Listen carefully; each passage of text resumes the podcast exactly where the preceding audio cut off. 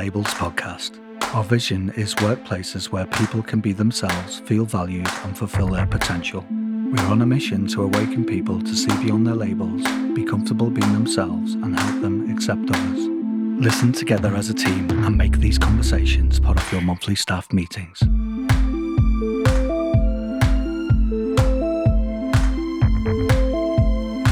Now, enjoy this episode. Good morning, good afternoon, and welcome to Unlearning Labels. Uh, today, we'll be discussing unlearning the definition of work. It's a new paradigm after COVID. So, Peter and Mira. Hey. Well, great hey. to see you once again. I know. We got to do this in person one day. yeah, soon, that, that soon, would be definitely. Great. Uh, we're actually, this weekend, we are recording podcast live with the, with the audience.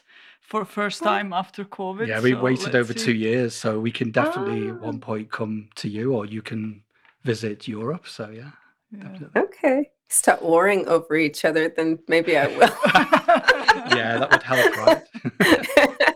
I want to know I'll be safe. Yeah. But um, so let's just dive right in. I know we've been exchanging some articles, you know, the past couple of days about what it looks like Um, post-COVID there in Europe and over here in North America. So what are you seeing there, Peter? Ah, well, articles aside, uh, just conversations we've had with our clients recently, um, one in particular, because they get curious about how management suddenly said one thing, but then they seem to have meant something else. So it required clarity. And I see this quite often. So there could be some innocence in there. And there could be that, you know, like all of us, uh, if I think back when I was in a management role, you're damned if you do, damned if you don't. It's difficult when you communicate because someone's always going to say, oh, Peter, you weren't clear, et cetera, et cetera. But what I noticed is that companies were saying, yeah, we want to be flexible because let's be honest, they're under pressure to be flexible right now. You know, we could offer a hybrid model if you you know, if they're lucky enough to be able to have that flexibility. But what we found is that, you know, they are creating this fear of missing out because they're saying one thing and saying, you know, you don't have to come to the office all the time. If you can make it in, we appreciate it. But what we're seeing from certain leaders, and I don't know if it's just the leadership team or certain leaders are going against the grain and doing whatever they want, but they're telling their direct reports that, you know, if you don't come in, you're probably going to be passed over for promotion. You're going to miss out on projects. You know, you won't be valued and all of this stuff. But I mean, like, is that even legal to do that? You know what I mean? Like, have they already changed the policies? Yeah. And um, do you, I, I think that sounds like a lot stronger than FOMO, right, well, Mira? Well, I, I don't, it is. I, I think there is, lo- I think people are actually not thinking a lot about the impact that it has on, on employees. Uh, And, you know, the world has changed, the way of working has changed, and, and any change is uncomfortable and brings in some uncertainty. And and you would think, you know, we learned how to deal with uncertainty over to these two years, but yeah, we're still humans. Um, the uh, and I think that that fear actually gets uh, shared uh, with, with messages like this. And, and I... And I uh, um, And I think that's it. And that's it. It's it's uh, it may be stronger. It may be, you know, it depends. Depends. Maybe in some teams it's really the fear, their own fear that gets transferred, um, because they think, you know, if we tell people they don't have to come to the office, they will never do that. So we need to kind of scare them a little bit in coming in. Uh, but in some cases, it's probably a way of control because I think. There was, there is this idea that the management has lost the control a lot over, you know, people not being in the office. And so I think one of the questions we can ask ourselves, what is more important to you, results or the or control?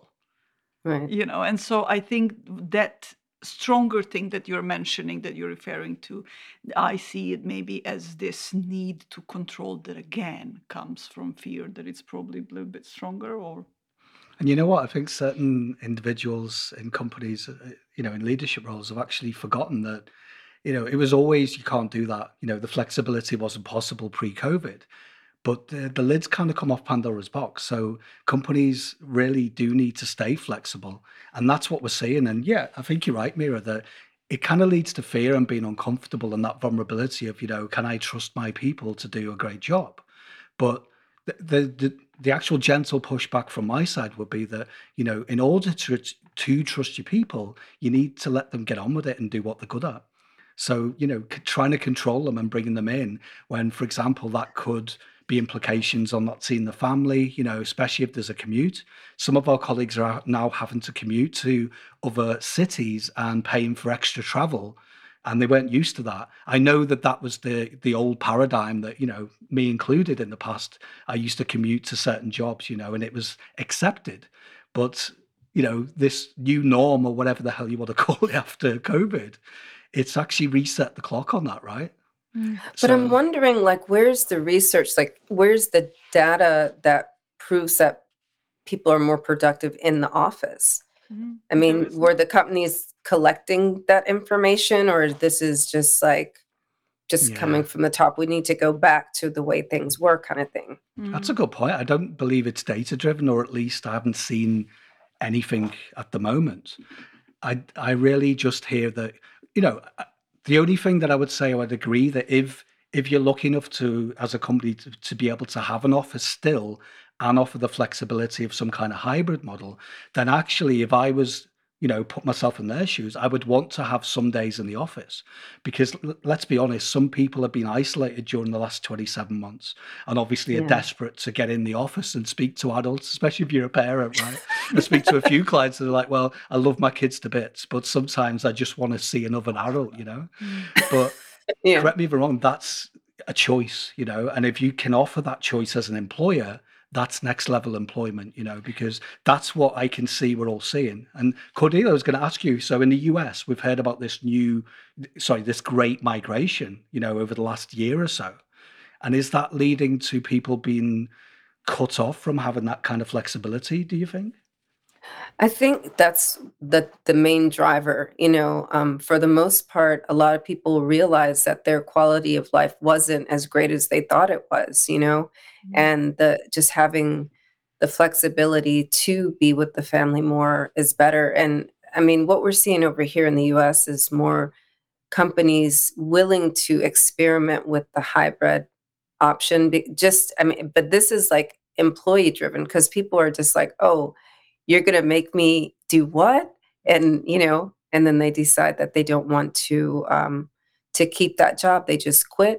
Mm-hmm. But there are many other companies that are willing to try the hybrid uh, model. You know, there are some, you know, a lot of the like uh, Capital One Bank and, you know, Google and those bigger companies, they have always been willing to try. And then, you know, it also helps that we have some research organizations that have asked some companies, you know, would you be willing to do this as a six-month experiment so we can study you, mm-hmm. you know? But, you know, over here in the United States, people are very individualistic. So, you know, they're just like, no, I'm not going to play that role anymore. Mm. Yeah, I mean, it's it's. Uh, I think we've showed uh, just a, just a second before we continue. I see the comment from Stefan that he sees picture yeah. but doesn't hear sound. But nobody so. else commented, so I don't know if that's. Uh... Hope you get it sorted, Stefan. It'd be great for you to join us. Yeah, I don't know. Is it from our side or from? No, there's sound. Oh, okay. I- I'm... okay. Okay. Yeah. Okay. Cool. It was a little check-in. yeah, a little tech check. I just want to go um, back to, you know, what we were saying about, you know, trust and results, because correct me if I'm wrong, right? When, or at least from my limited experience being a leader, so when I built trust and developed a relationship with my team, the results w- would speak for themselves. And I was able to then offer flexibility. I didn't need to micromanage or stand over the shoulder, right? And that's what I'm seeing. I mean, it might not be micromanaging, but it's that fear of, oh, if if we don't see people physically, then maybe they're not doing what they should be doing. And and this whole question of, you know, being productive and all of that. But what I see, and again, it depends on the role. It can be role specific. I get that. But if your role's not just factory orientated task after task, a lot of the time it requires downtime and creativity and reflection to then have short focused bursts of time to get the job done. And that's been our experience, right? And with our clients, once they got clear like that, they were super productive in short bursts of time. And then they would reflect, take a break. And actually, the employers that we've seen have built high trust would say, look, you know, we don't mind if you take your son to the dentist in the middle of the day, as long as, you know, the etiquette, you let us know, you're not missing meetings, et cetera. And there's that tra- transparency in the team and, you know, give and take. And if that's applied across the board, and monitored, and companies can measure that, I would say that's going to bring you really greater results in the future versus forcing someone on a shift to log in and be physically watching them. Uh, okay, we won't go into what we talked about before, you know, all the covert monitoring tools and stuff like that. But I would right. hazard a guess that that never yields great results, because if I sit on my backside for twelve hours, that doesn't necessarily mean that I'm going to be productive in those full twelve hours throughout that day. You know? So I'm wondering, in that model, like, that's the way people's, you know, that's that's the way they work energetically anyway, right? We're not static, like for eight hours or nine hours, we can't just be on, you know? Mm.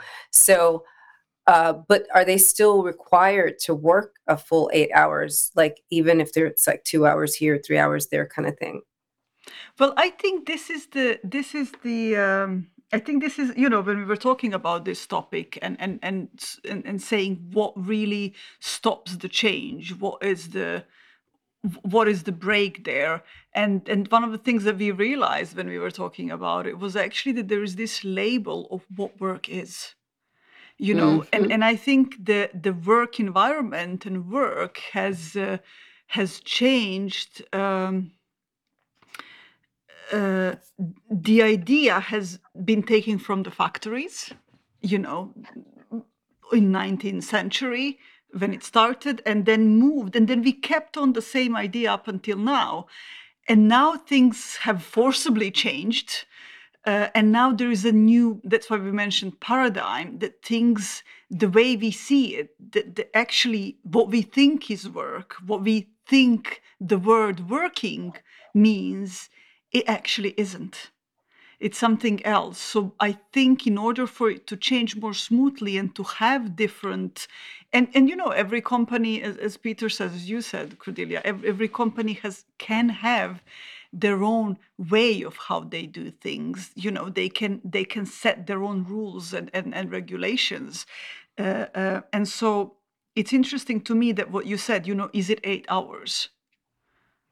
Yeah. I think eight hours stands from that factory work. Mm. Uh, it doesn't have to be eight hours. It could be more. It could be less. One day it could be more. The other day it could be less. As long as you're not burning out. Maybe this is where some, you know, rules and regulations need to be uh, uh, of of that we are not overdoing things. But um, yeah, it's it's the measuring results rather than how much time uh, did you spend working. It's it's always about the quality, right? Not the quantity. I like Stefan's comment. He has a, a good point there. How would you solve collaboration, innovation, and true social connections if you don't have any offices? I personally prefer hybrid, not related to productivity. Mm. And and that was the other thing I was thinking about, because you are, you are doing this series on energy, right? Mm. So energetically, like, teams do tend to work better if they're in the same space. Um, rather than, you know, being s- silos in different remote areas. So do you think that part of it comes from that, or you or you think that it's, you don't think it's genuinely? Well, I mean, remember that we're talking about a new paradigm, and I, yeah, I get that. If I had a choice, I, I agree with Stefan. If there is that flexibility and you're lucky enough as a company to be able to afford to have an office space that's not going to be one hundred percent full all the time and allow people to work from wherever they want on the planet, then that's the sweet spot for me also.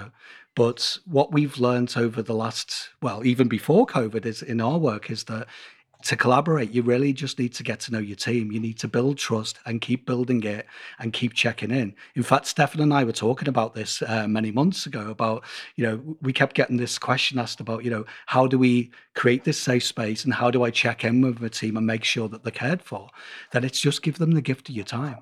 You know, and this is what leaders sometimes missed. You know, they were panicking saying, let's buy all these tools and make it about technology, when it's actually just going back to basics and just saying, right, okay, I can't see you all the time, which is challenging. How do you feel about it? What's going to be best for us to develop our relationship and for you to feel safe and supported and do your best work? Mm. And in terms of creativity and collaboration, I mean, we've got a client we're working with in June where they're doing a kickoff event. So they are fully remote and they're a company based in North America and all over Europe and maybe somewhere else.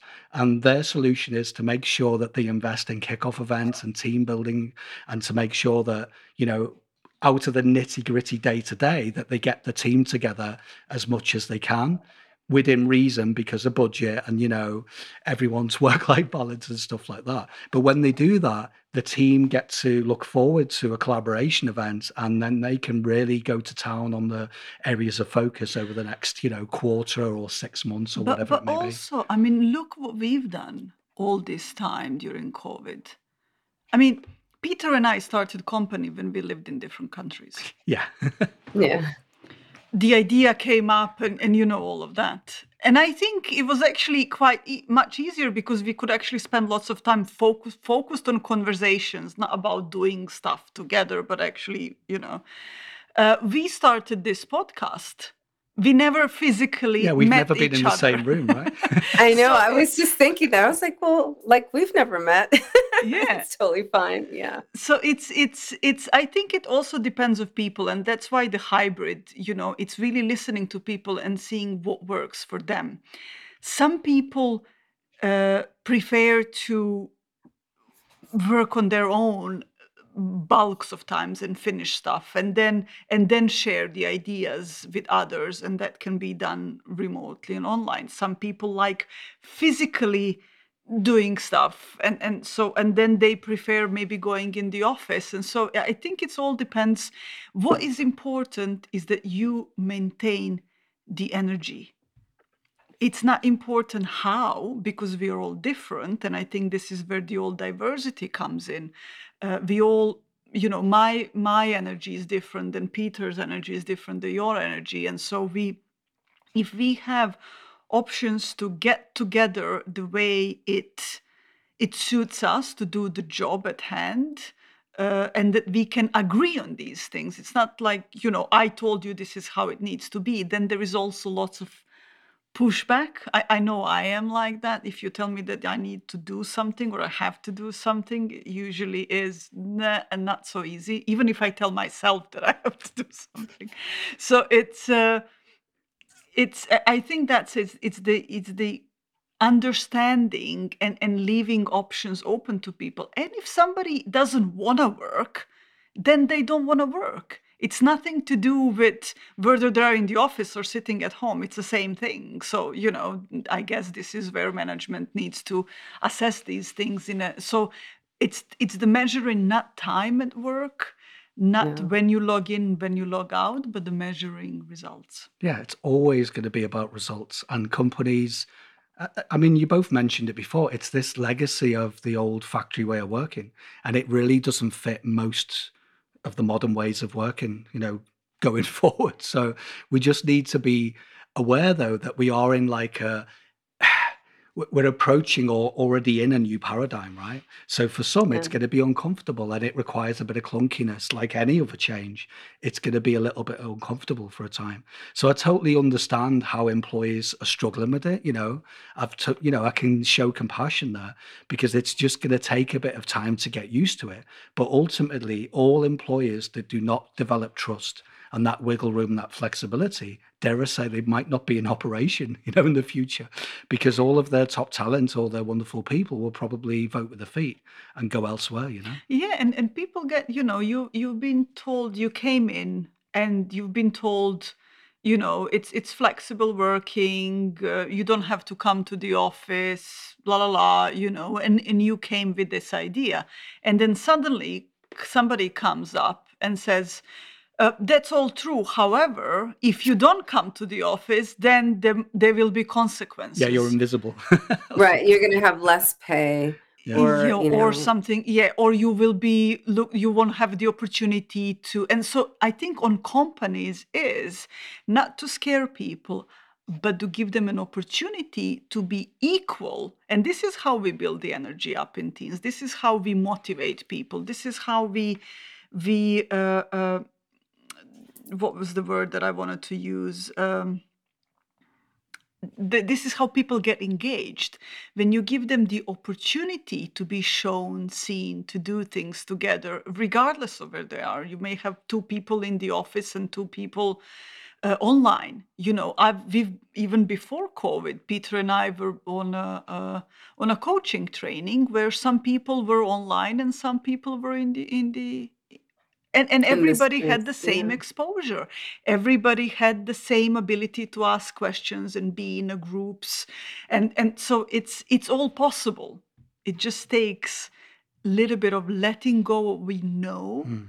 the label of work is to what it can be. Yeah, and actually, I mean, sorry, go on. Yeah. No, I was just going to say, I mean, like from an environmental and a budget a perspective, I mean, if you had like a smaller office, right? Oh, is that where you were going? And then like the commuting, like people have to uh, commute less, right? We're not mm-hmm. burning the fossil fuels. Um, I know we're moving towards electric cars mostly, but still, you know, in the meantime, most mm-hmm. of the world's using petrol, you know, so. Which is um, getting increasingly expensive now. Yes. So. And so it doesn't even matter how much money, like you'll get paid more money to come in the office. Well, you're going to need it because mm. of the gas prices, you know? Yeah. Mm-hmm. I like where you're going there because the environmental impact is now starting to get more mentioned. It's more in focus, no surprise, because if you look at the recent support, uh, sorry, recent reports in the media, we're way behind all of our goals in terms of targets to reduce emissions. So it really makes no sense to keep opening these legacy offices, you know, this prestige, you know, shiny buildings and trying to force people in when we really should be cutting down on our energy usage and our footprint and all of that stuff. And more crucially, the younger generation are really sensitive to that. You know, it's a non-negotiable. So if you're wanting to recruit young top talent, but you've got a huge environmental footprint, then that's really a conflict of interest for most people, I would imagine. Mm-hmm. Yeah. I, yeah, I mean, uh, again, I don't know if we, we mentioned that already, but but I think uh, a lot of it kind of goes back to diversity and inclusion. I, I don't know why, but uh, you know, we marginalize people that prefer to work from home because we like to be in the office, you know, it's com- more comfortable for us. So I think, and so we are pushing everybody to fit into our model, into what's comfortable for us. So I think there is this, um, it's it's not so much matter of uh, being, you know, It's it's not it's not possible for, to have a good engagement if some people are in the office and some people aren't, or it's not, you know, we don't know what they're doing, they're not being productive or whatever. I think it's more a question of um, of really us getting comfortable and seeing it as a as a diversity uh, issue or opportunity for more diversity and, and inclusion rather than uh, rather than pushing everybody to be like few people that like to be in the office. Okay. So, you know, when sense? you do that, it's like there's two things that come to my mind. I'm thinking like, did we just open up another label, like the remote workers, you know, yeah. the hybrid yeah. workers, you know? Um, versus the in-office workers, you know what I mean? That's that's. Well, it's like not... it us and them, isn't it? I mean, and this is what we want to avoid in the world of work, because as you've both pointed to, if you're marginalised and singled out for not, you know, David's had three days in the office and Emma has been in six days, so therefore Emma gets the gold star. It, you know, it's. It's not going to work because that actually doesn't create a safe psychological space where, you know, to Stefan's point, where people are free to collaborate and do the best work and, you know, crucially get the results that everyone's aiming for, you know. Mm-hmm. And and yeah, and then people that would prefer to be at home or, or come to the office from time to time, uh, they uh, they get forced to go back in, and then we have issues of burnout, resentment, tiredness, low efficiency, uh, low productivity, low results. So, you know, I think it's possible to do it both. But and talking about data, I mean, at the start of COVID, I'm not going to say who the company or the employer is, but there was strong data to back it up after maybe eight months because they jumped the gun and tried to force most of their teams back to the office in various parts of Europe. And it totally backfired because it was too soon because of COVID rules and outbreaks and all of that. But that aside, as Mira pointed to, people just went on the sick. You know, when you force mm. a population into something that they don't want to do and they're not comfortable and they don't feel safe, they'll find a way to break through and do some the opposite of what you actually want. And that's it. The more we try and control our employees, we get the total opposite. You know, and so it, it's less about control and it's more about being able, as a leadership team, as a manager, even as an employee, you know, just being a good employee with your peers. It's about being comfortable, trusting each other and developing that relationship and getting to know each other. I know I keep going on about this on a granular level because once I know you really well and I've got to know you, you know, Cordelia, and we've never met in person, but I feel safe around you. Um, I don't know if you feel safe around me, but, you know, we've been able to build something and collaborate over, you know, over a year now. So it is possible, but again, it really depends on what do you want. And another thing as well is we forget to usually check in with our teams and just say, what is it going to take for you to collaborate and get super creative and innovate and feel safe? You know, how often do you want me to check in and stuff like this? And when we ask for permission, we get answers back, we get data points, and then we can work with that, you know? Yeah, it's like more about relationship building. And and I also hear you uh, blending in like emotional intelligence, really, right? Because we have to be aware of the mental mm. uh, health of the employees now. That's we have to care about their well-being. So that's, I guess, when we're unlearning the definition of work, you know, the the things that have to be integrated now is like we have humans in the office with emotions, you know, and lives. And their, you know, their choices on where and when and how they do their job, you know, um, being, you know, taken seriously is very important. You know, if they if they choose to work in the office or if they choose hybrid based on whatever. And I mean, not that they need to know, like, I've got an older, you know, father in the nursing home, and you know, they don't need to know the fine details. But just be aware that, you know, this person's already coming into work and they're they're dealing with something, mm-hmm. right?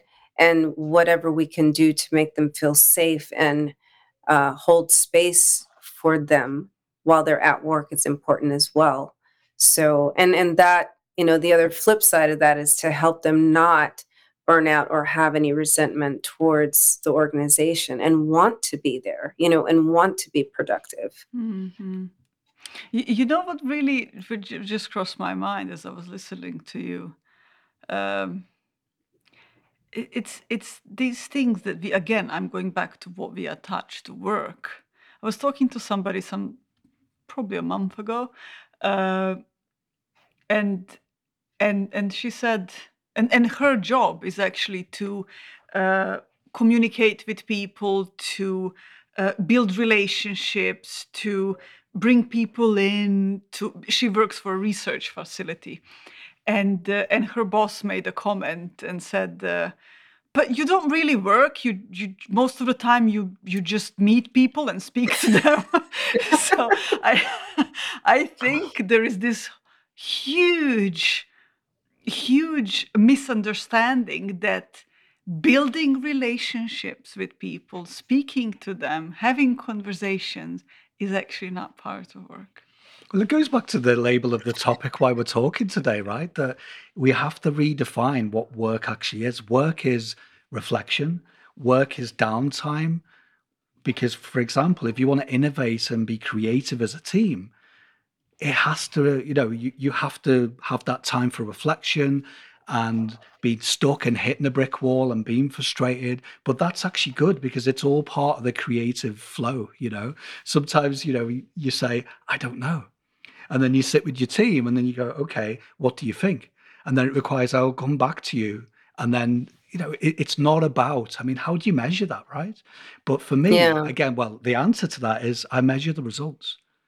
You know, if they've spent the month, you know, having meetings and trying to work stuff out or that, but it, it, it physically, there hasn't been stuff down, you know, something that's not tangible, but then the yeah. tangible after that month of deliberation and going back and forth and all of that collaboration is the results where you've come up with a new novel product.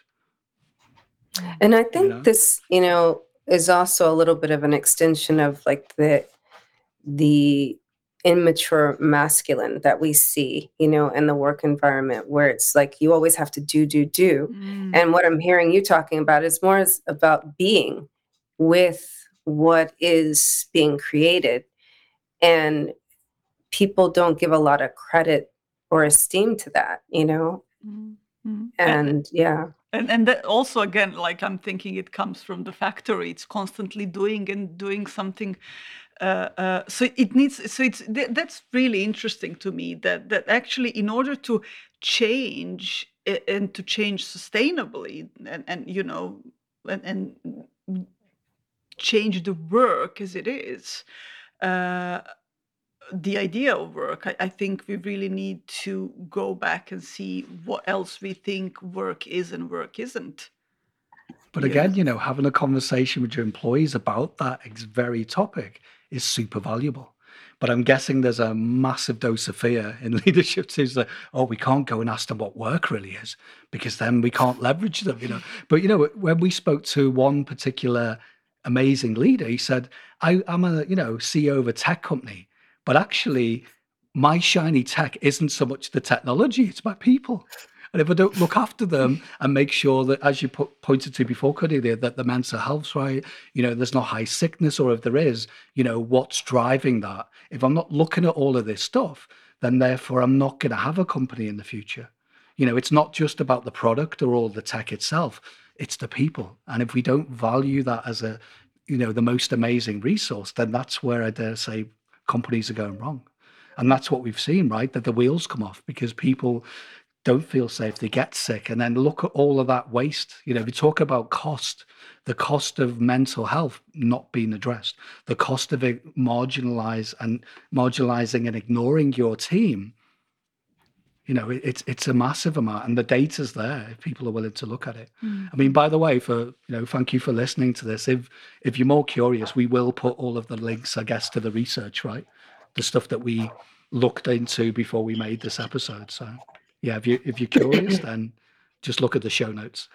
yeah.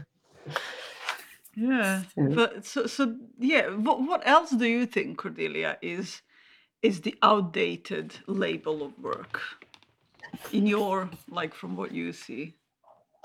Um,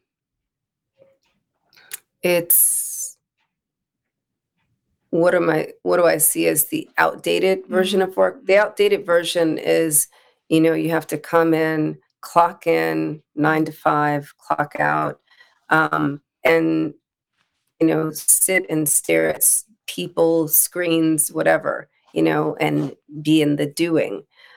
I think the newer model is um, one of being, creating safety, you know, really creating um, an environment of creativity. Because that ultimately is what it is um, you're creating at work. How do you change the definition of work in professions where you need to be at work? Nurses, hotels, okay. Well, there is there is a different, uh, there is a totally, this is where we need to physically be there. But I think what we could do is make their life easier. Well, actually, we have a client where they're talking about exactly that, that care workers, for example, if you look at the amazing job that they do, and dare I say, they don't ever, nurses, they don't get paid enough, in my opinion, right? It's looking yeah. at, you know, what's their mental health like? Do they get, as paid time, downtime to deal with the trauma and the high oh, yeah. stress? And the answer I, right now is I think hell this, no. this is a big deal. Like, I know a lot of people who are nurses, and like self-care is really a problem. So I, I would say, you know, Stefan, in that case, definitely for nurses and probably even for people that are in hospitality for sure. Yeah, because they're that, the front end, no? Yeah, part of their day, like part of their day must require, especially like for a nurse that was just dealing with someone that, you know, maybe had a, uh, you know, some traumatic thing happen.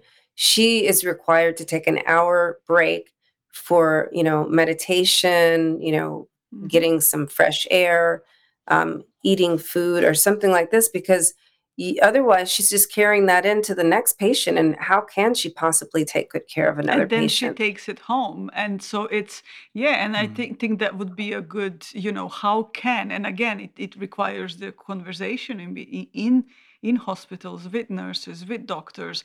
I mean, do you know? I mean, I I found this fascinating. I read it in a uh, few years ago. Um, You know that, especially in America, this is a big thing where the the residents in the hospitals, the doctors, are required to work insane hours because this is how they used to get working in hard conditions. Like this is the b- building their uh, stamina. Stamina. Yeah, but the person that came up with that uh, was a cokehead.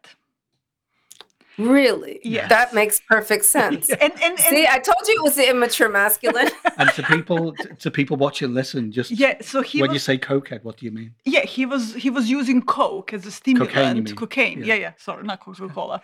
uh, uh, as, as, a, as a stimulant so that he could work insane hours.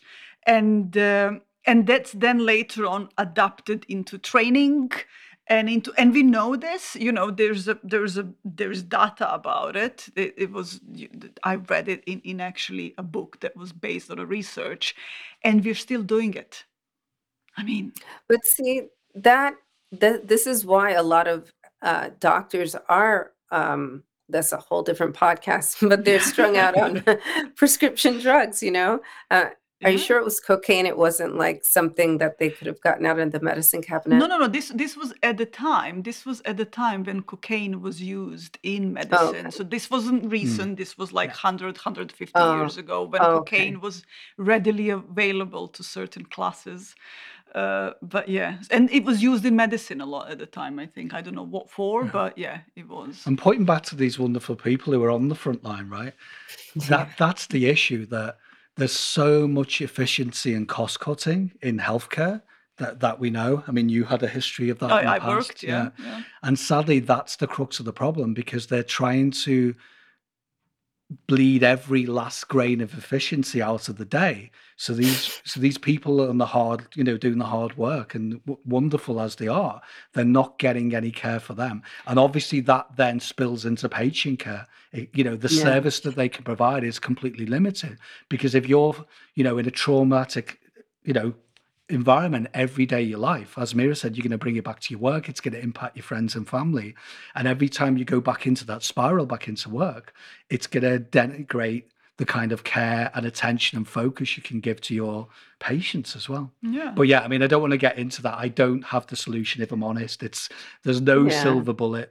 You know, it's it's a it's a massive topic to tackle that one, I think. Yeah, yeah. And, and I think one of the biggest things is that it is all, um, you know, if we care for ourselves, that's not related to work. So self-care is not part of work. And thank you, Stefan, for bringing that up, because this this, this really gets us into that, that, that self-care isn't part of the work. Self-care is something that you do or you don't do after work. You know, it's it's up to you. Uh, and I think it should be part of this definition in work, of work. And so... Um, And so it depends on where we work, depends on the organization or a job that we have. I think it's really important that it's incorporated in it. And do you mean incorporate as in making it an accountability, you mean, as well? No, no, no. Yeah, but it's part of work. It's part of your, you know, if we are going to work hours, it's part of your working hours. It's yeah, part but of I, I your, think yeah. that's a good idea because if said line manager said, look, you know, great results team, but also I want to make sure that, you know, we're not working too many hours. I also want to make sure that as a team, how are we feeling? You know, if we're checking in, it goes back to this energy management, not just about managing time and blocks of time. It's like, how are you doing, team? How are you feeling emotionally? What's going on? And then also checking in in one-to-ones with each person, because as you know, we don't always feel safe in a crowd to say, actually, I don't feel good. I'm, so, yeah. I mean, I'm, I'm just thinking of, and, and I it really triggered me now, if not for whatever reason, but you were telling me me about the person in your team some years ago, okay, that uh, uh, somebody from management came and said, oh, she's been a toilet she's been in a toilet too many mm, times today. Yeah, true story. I mean, really. and, and that's the thing. I mean, my answer wow. between the, the three of us well, was and, and everybody to, else yeah, listening. And, and, I, and I said to, Mira knows the story, and I just said to, said line manager, wow, I'm just curious, you know, if you've spent all that time monitoring someone's toilet habits, what have you been doing? And they were utterly what? shocked. Yeah, and yes. I obviously pushed back. I mean, to be fair, back then I was a little bit more, it wasn't as loving and maybe a little bit aggressive, if I'm honest. It could have been said in a more compassionate way, but I kind of said, look, I'm not going to waste time on that. I'm not going to go and have a conversation about how many times that person's gone to the toilet. And actually, because I got curious about it and I had a B M about it, when I looked into it, the person actually had some health implications. Yeah, and to be fair, do. the person had already made that clear to the team anyway. So, you know, it, the, the question I always ask is, what makes sense for a manager to spend all that time and energy looking in that direction? And, you know, if you look at that as a team, as a company, I'm pretty sure you can create some solutions and efficiencies and resolve a lot of bottlenecks, because if that's an issue, it simply means someone's not feeling safe. There's a bit of fear. And if it's making someone uncomfortable because they think that someone's taking liberties by hiding in the toilet, then, you know, my honest opinion is, if that really is bugging you, just have an open conversation. But, but I'd hazard yeah. a guess that, you know, the starting point wouldn't be, why have you been going to the toilet? Because that's not really going to lead to any great results or making someone no, or, but, or getting an honest answer. Let's be honest. Yeah. But, but that's the thing, isn't it? I mean, uh, humans. It's it's uh, uh, it's interesting. Yeah, that, that even, you know, the basic stuff gets questioned instead of really. Instead of really allowing people to have uh, a life, time, a life and, and time for self-care, that it's part of your work. You know, self-care is part of, I mean, I've seen, when Peter and I started working together, especially in the beginning of COVID, I was a workaholic. Uh, I, True story. for me, for me, work was always doing something. And constantly thinking, oh my God, I didn't do this and I didn't do this. And and, and it's uh, it took me a while to understand that I bring more value. Stuff that I do has more impact. And I actually end up making much better results if I take more breaks, if I go for a walk, if I get up later maybe that day and start working later. So it, it was... And some days I would, you know, get a perk of inspiration at eight p.m. But it's, it was really, it really took me time for that to get to, you know, to become an insight for me that actually what I thought work is, it was just a load of ideas that yeah. I picked up over the time. Well, that's it. If our definition of work doesn't change from that, then... As as we've all pointed to, stress, burnout, fatigue, high sickness, trauma, it's all the things that companies are spending billions a year on trying to resolve. It's all baked into that and it can't be separated.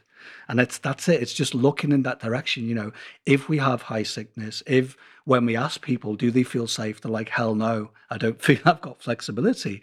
Dare I say that's a good starting point. And I know it's not easy, because when you start to ask questions, oh, you get answers back, you get data. And then there's this whole thing, you know, what do we do with this mountain of data and how do we respond to said answers and stuff like that? So I know it's not easy, but having the courage as a leadership team, as a line manager, to ask these questions, but also having the courage to say, I don't know, but I'll come back to you. That's a great question you've raised, I'll find the answer, or let's work on the answer together. In fact, a lot of the companies that we've seen are really building great con- cultures are actually being honest and saying, look, we don't have the answers about mental health and burnout and, and the way we work. Let's experiment and then let's vote. And then obviously they're careful and saying, we can't change everything. We can't give you free rein on everything, but let's work it out. And what comes out of that clunkiness and all of this exploration, dare I say, might be the new way of working.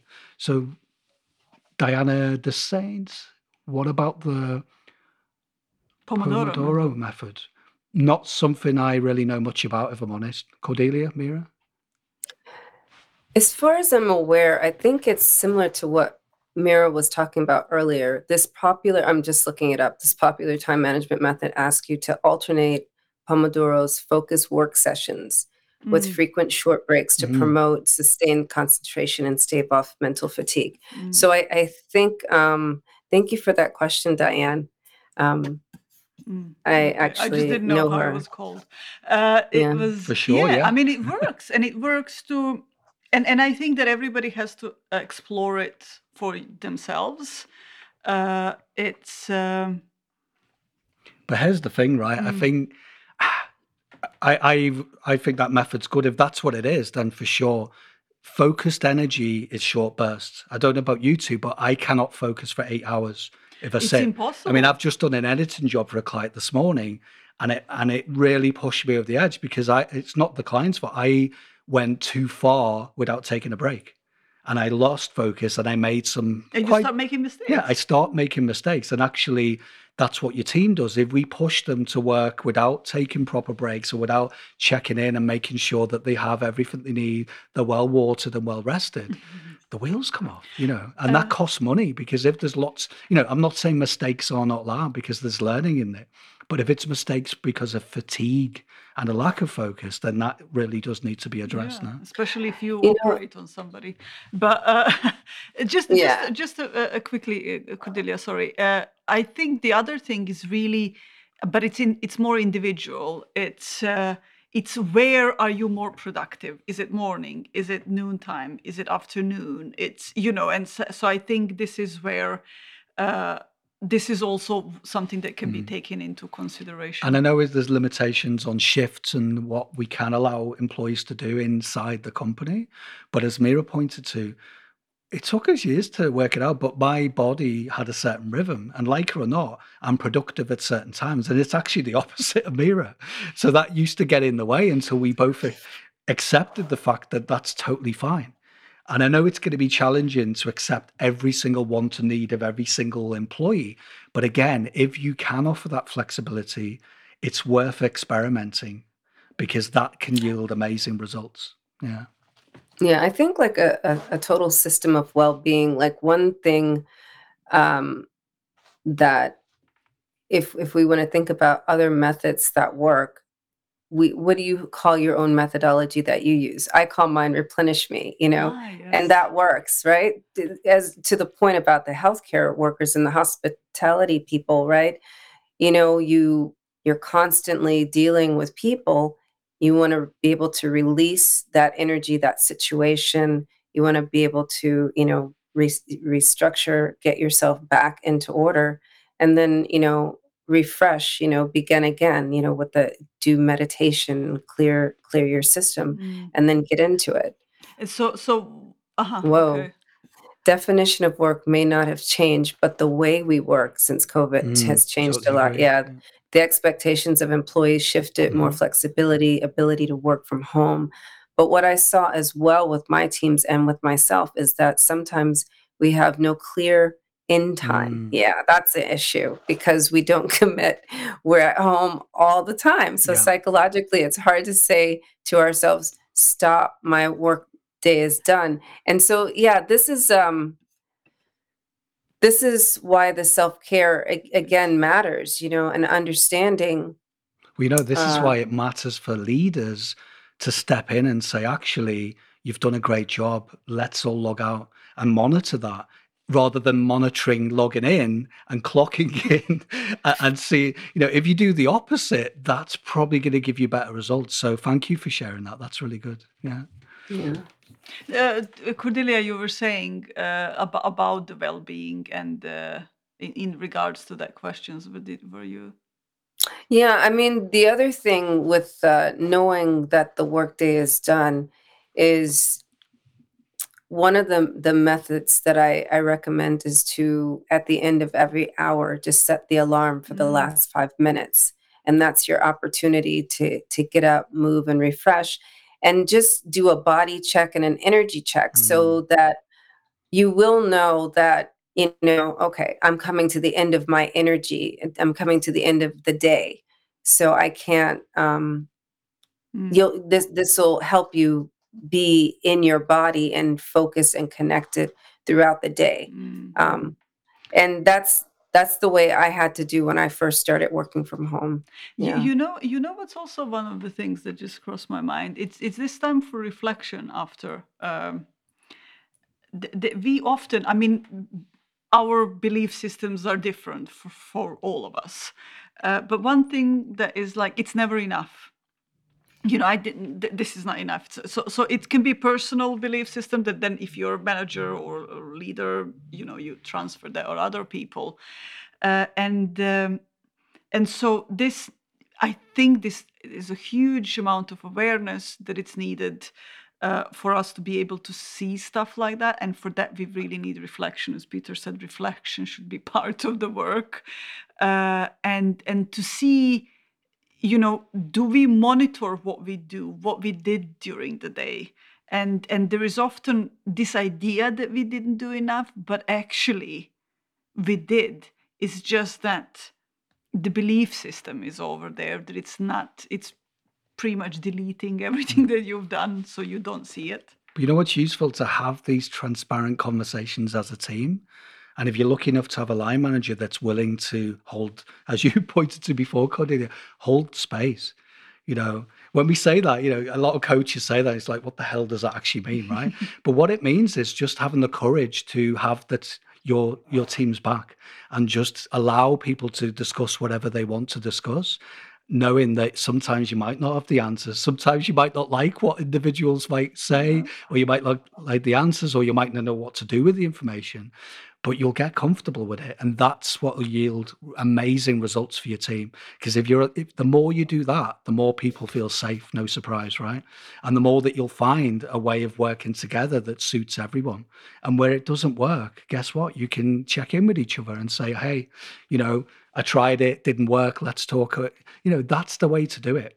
Because if we try and force our mental model, as Mira said, on, on everyone in your team, on the company, it's never going to fit. And people are always going to feel, you know, even if they don't understand why they're not feeling great, it's because they're being forced into a model that doesn't suit their needs and wants. It doesn't suit their lifestyle. You know, you could be a single parent. You mm. could be a, uh, um, a caregiver. Yeah, you could be living on your own. You know, there's a myriad of different scenarios. And actually, how do we know what's going to fit each employee if we don't ask them and check in and find out what's going on?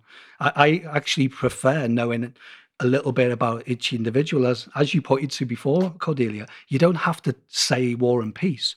But what I used to say to my team is just, you know, tell me what you want. I'm not expecting, but should you want to share, you know, don't be shy. I'm quite happy to, you know, listen, I've got your back, but also I don't need to know the far end of everything. If you're not yeah, comfortable with context. Sharing about it, I'm not, ex you know, you don't have to explain yourself, if that makes sense. It's like the true definition of an open door policy, mm. right? Because a lot of managers will say yeah. that. It's like, we have an open door policy. And then you get in that door and they'll be like, yeah. why are you here? You know? Yeah, that you've got five seconds. What do you want? Yeah, it's it's yeah it's it's really interesting of uh, of you know what we can make up and how we can get scared and feel marginalized uh, and and unable to speak up. And I think one of the things that that I kind of had in mind uh, uh, to say is that, or open the the question for us and for for people that are listening, uh, what. Uh, What can you do as an individual, as an employee, uh, if, if you see that somebody is forcing something on you that or you feel that it's being forced. Maybe it isn't, maybe you just feel, you know, it's it's that something is being forced uh, on you in terms of work. So, for example, we were mentioning earlier in a conversation, you know, it's it's it's remote, it's hybrid model, it's all fine. And then after two months, oh, but if you don't come to work, there will be consequences. How do you how do you start? How do you raise? Because lots of people would not talk about it, do it for a while, and then burn out and change the job, you know, or change the job straight away. So how do we can how can we actually do can we do something about it as employees? I mean, I would say get that in writing, you know, straight away from the beginning. So if if the new agreement, like when you go back to work, oh, you can do this hybrid, whatever, and then two months later they want to flip the script, make sure you have a clause in there, you know, that says, um, and this agreement, you know, is good for whatever time period. Um, any changes have to be um, given in writing with a certain amount of notice and, you know, under certain, you know, provisions. This is where you can be a stand for yourself and say, well, you know, um, okay, let's put this in writing and let's, let's, let's make sure that it's going to stay this way. Mm-hmm. Um, a lot of people don't think about that because they're just like, oh, you know, I already have a, uh, an employment contract. You know, what what more would I have to add? But this is the time to really, and I'm not a lawyer, this is not legal advice, but just you mm. want to have things documented, mm. right? Mm. Um, because if you do need to get a lawyer, if you have nothing but but he said or she said, you know, it's like, yeah, that doesn't work. Well, legalities aside, I mean, I can only talk about European labor law.